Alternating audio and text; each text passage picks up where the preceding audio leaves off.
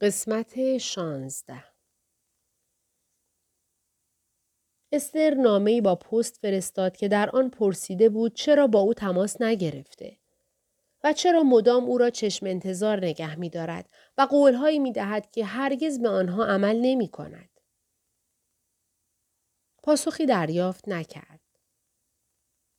استر به روشنی آب می‌دید که رفتارش غیر منطقی است اما گناه آن را به گردن هوگو می انداخت. کاش در ماه سپتامبر به آن شکل بیمعنی با او تماس نمی گرفت. کاش فقط او را همینطور به حال خود می گذاشت. وقتی دوستانش میپرسیدند چرا به جای اینکه فکرش را روی رفتار هوگو متمرکز کند رفتار خودش را تغییر نمی دهد او که آنچه را که درباره هوگو باید بداند می‌داند و می‌داند او را نمی‌تواند تغییر بدهد اما خودش را که می‌تواند عوض کند و از این قبیل حرفها استر می گفت او طرف قوی تر است. کسی که کمتر می‌خواهد باید وسوسه هایش را مهار کند. استر می گفت او ساده تر می تواند خودش را تغییر دهد تا من چون او چیزی نمی خواهد. اوست که باید نظم و انضباط بپذیرد. نه من. چون من می خواهم چیز دیگری غیر از آنچه اکنون هست اتفاق بیفتد. برای هوگو هزینه ای ندارد که تماس نگیرد. اما من اگر تماس نگیرم همین یک ذره شانس را هم از دست می دهم. دوستانش می گفتند نکند به معجزه باور داری. استر خود و دیگران را متقاعد کرد دیگر امیدی ندارد که آن دو شریک زندگی هم شوند. فقط می‌خواست حرفش تصدیق شود که آنچه میان او و هوگو گذشته بود اهمیت داشته است. که هوگو احساسی نسبت به او داشته. که لحظاتی وجود داشته که هوگو مردد و دودل بوده. و اینکه پاییز گذشته دوباره تماس گرفته. هرچند همه چیز بینشان تمام شده بود. به این دلیل بوده که آتشی کوچک در دلش روشن بوده که نمی‌خواسته بمیرد. وقتی چیز دیگری وجود ندارد، اعاده حیثیت باقی میماند تا آدم مبارزه را ادامه دهد و تسلیم نشود. حتی اعاده حیثیت هم به تماس نیاز دارد. کاش می توانست از شر این اشتیاق به تماس رها شود. این اشتیاق بود که او را از میان توهی می کرد. کاش می توانست به او بی باشد. استر به این امر عجیب فکر می کرد که هفت میلیارد نفر روی کره زمین به تماس هوگو وابسته نبودند. سلامت جسمی و آرامش روحیشان مشروط به آن نبود. پس چرا برای او چنین باشد؟ هیچ منطق و دلیلی در این حس یافت نمی‌شد. چرا نمی توانست همان حس هفت میلیارد نفر دیگر را به او داشته باشد که زندگیشان را می کردند؟ بی آنکه هیچ نگرانی درباره آنچه او انجام می‌داد داشته باشند. دوستانش می‌گفتند ولش کن برو ول کن این مرد را به تو صدمه خواهد زد دوستانش او را واقعا درک نمی کردند. آنها جزء آن هفت میلیارد نفر بودند. ماه نوامبر که فرا رسید خبردار شد فیلمی مستند در مورد هوگورسک در مراحل نهایی است. هوگو او را به پیشنمایش فیلم دعوت کرد تا نظراتش را درباره آن بگوید. گفته بود به نگاه نقادانه و ذهن تیز او نیاز دارد. چون هنوز هم می شود فیلم را کم و زیاد کرد. استر خوشحال رفت آنجا. شاد از ستایش او. اما بیشتر به خاطر اینکه او را ببیند. این اولین بار بود که پس از شش ماه او را می‌دید. نخستین بار پس از آنکه در کافه میدان استرمال قهوه نوشیده بودند و او گفته بود می‌خواهد لکسن را نشانش دهد. استودیو در طبقه همکف ساختمانی بود در یکی از خیابانهای مرکز شهر. اتاقی کوچک با مبلمان فرسوده و چراغ محتابی در سقف. استر پیاده و پیش از موقع به آنجا رفت. برای اینکه معلوم نشود اولین کسی است که آمده گوشه خیابان ایستاد و در ورودی را زیر نظر گرفت. وقتی چند نفری آمدند رفت تو. بیشترشان بادمجان دور قابچین های همیشگی هوگو بودند. ملازمان رکاب. کارآموزان بیجیره و مواجب مدرسه های هنر که برایش کار می کردند. به این امید که روحشان از قلموی نبوغ او رنگی بپذیرد. چراغها را خاموش کردند و فیلم را نمایش دادند. فیلم حدود یک ساعت بود و هوگو را در موقعیت های مختلف کارش دنبال می کرد و او در مصاحبه جهانبینیش را شرح می‌داد. استر قبلا این حرفها را شنیده بود. مسئله و حکایت هایی که معمولا استفاده می کرد و استر شنیده یا خوانده بود که 20 سال پیش هم همانها را می گفته است. نه از تنوع خبری بود نه از حرکت.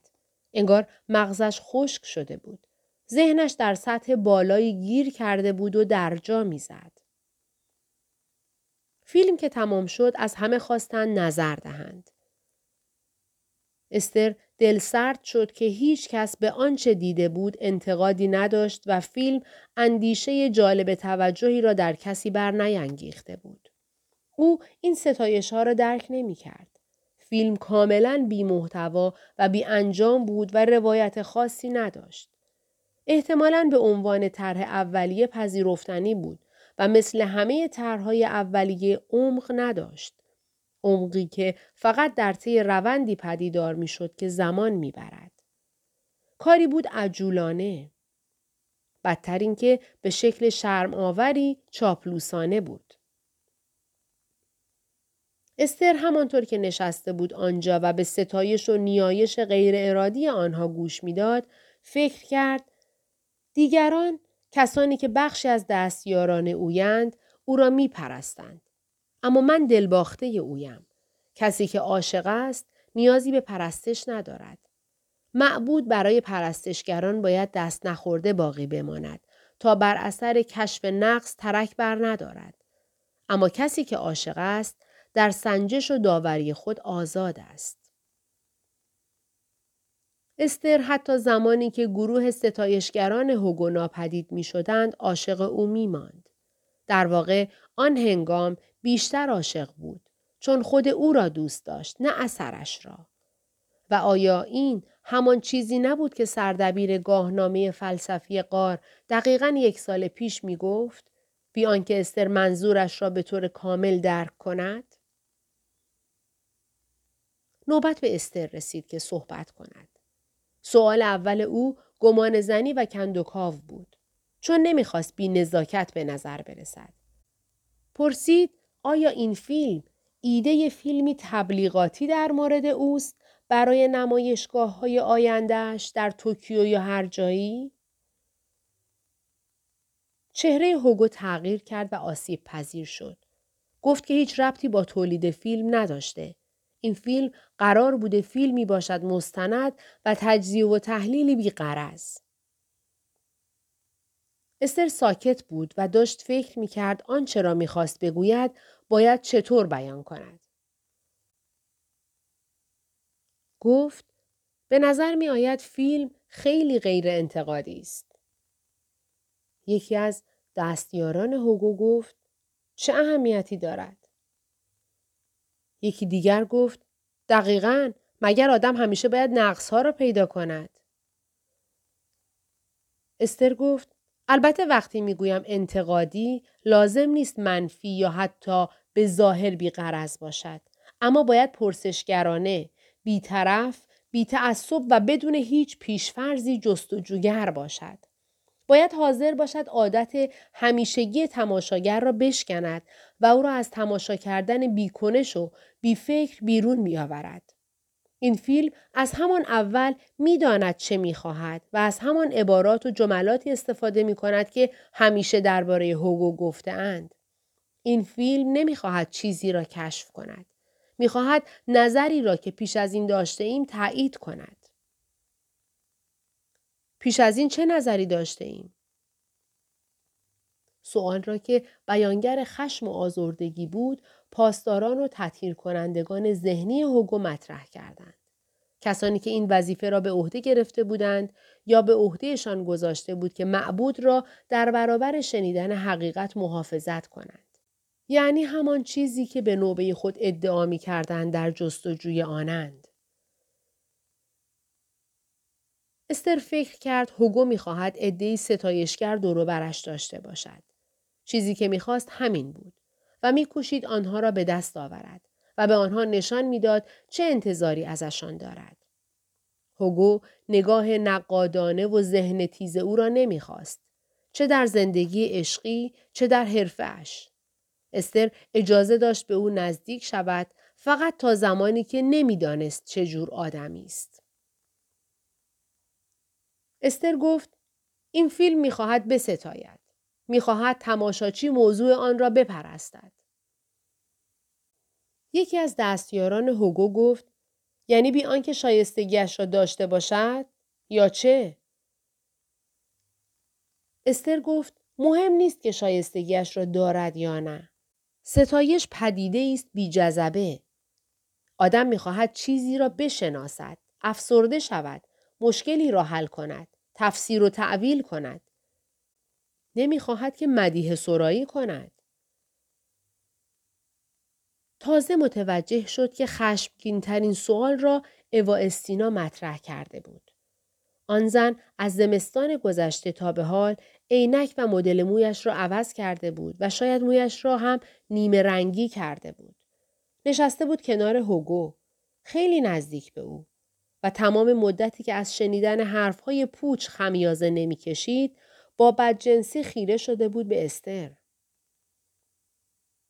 برای استر لحظه ای به شدت ناخوشایند بود. از آمدنش به اینجا پشیمان شد. گفت فیلم خوبی بود. شاید باید یک بار دیگر ببینم تا بتوانم آن را درست ارزیابی کنم. بعد جلسه را تمام کردند و کل گروه رفتند به یکی از رستوران های همان محله شام بخورند.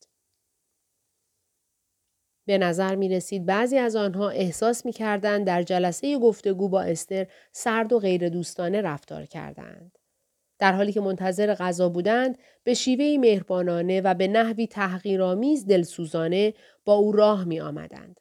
مثل آدم های مؤمن اما بردبار که می‌دانند شکاف بین آنها و طرف مقابل بیش از حد بزرگ است.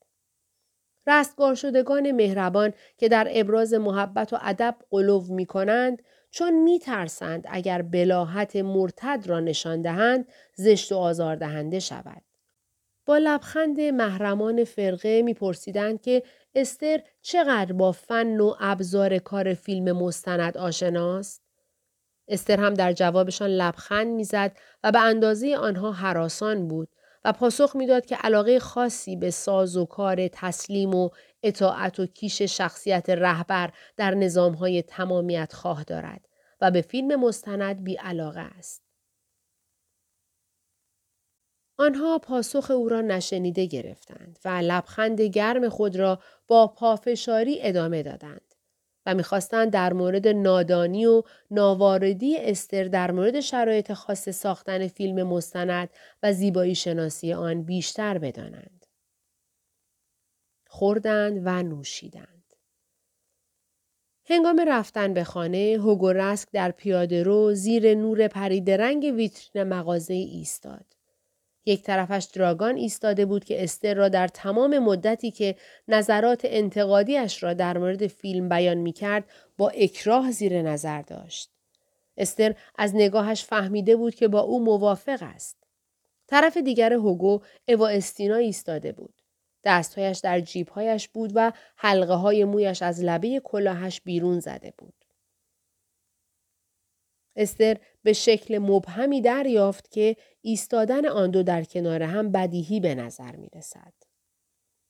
تازه باران باریده بود. آسفالت خیابان مثل آینه تاریکی شده بود که خودشان و دیگران را در آن می دیدند. 18. پاییز به پایان رسید. روزها میگذشتند. حالا ساعتها سریعتر در حرکت بودند. چون استر نیلسون دوباره امیدش را از دست داده بود. بعد از پیشنمایش آن فیلم مستند تماسی با هوگو نداشت. چند روز پیش از کریسمس استر به جشن کریسمسی رفت که همه کسانی که درباره فضای فرهنگی کشور در رسانه های همگانی اظهار نظر می کردند به آن دعوت شده بودند. استر ایستاده بود و داشت در نوشیدنیش بادام و کشمش را هم می‌زد که هوگو را دید بیار و همراه. ایستاد کنار دیوار. به فکر استر نرسیده بود که ممکن است او را هم دعوت کرده باشند. چون بیشتر روزنامه نگاران، دانشگاهیان و نویسندگان را دعوت کرده بودند. نگاه هوگو افتاد به او. خیره استر را نگاه کرد. سالن شلوغ بود. بسیاری از مهمانان کسانی بودند که در جامعه که زندگی می کردن نظر مستقل داشتند. انبوهی از همدلانی که مخالف دنبال روی بودند. بیشترشان در راه رفتن به جشنی سرگرم کننده تر در جاهای دیگر بودند. می آمدند می ایستادند کنار هوگو صحبت کوتاهی با او می کردند و می رفتند به جمعی دیگر می پیوستند. استر کوشید او را محتاطانه زیر نظر داشته باشد اما متوجه شد که هوگو هم به اندازه او از موقعیت استر در سالن آگاه است. هوگو برای اینکه کسی متوجه نشود استر را زیر نظر دارد نگاهش مدام این سو و آن سو میچرخید این از آن جشنهایی بود که مهمانان در آن تمام مدت می ایستادند و بشقاب در دست جامی را با گیره پلاستیکی به آن متصل می کردند. درون استر چند لحظه به طور بیشکلی نرم شد. به خود میبالید که مقاومت کرده بود و از تمام بارهایی که به تازگی می‌خواست تحقیر بیکم و کاستش را به هوگو نشان دهد منصرف شده بود. آدم تقریبا هرگز از خیشتنداری پشیمان نمی شود. خشم و پرخاش برعکس است. آدم تقریبا همیشه آرزو می کند آنها را بروز نداده بود. مشکل این است که آدم نمی‌داند چه وقت در فاصله بین تقریبا هرگز و تقریبا همیشه هست که تندی و پرخاش توجیه پذیر می شود و مطلوب ترین نتیجه را به بار می آورد. استر رفت طرف هوگو. برعکس دیگران در اطرافشان که همدیگر را بغل می کردند، این دو همدیگر را در آغوش نگرفتند. استر فکر کرد این نشانه خوبی است. نشان می دهد بدنشان هنوز هم بار جنسی دارد.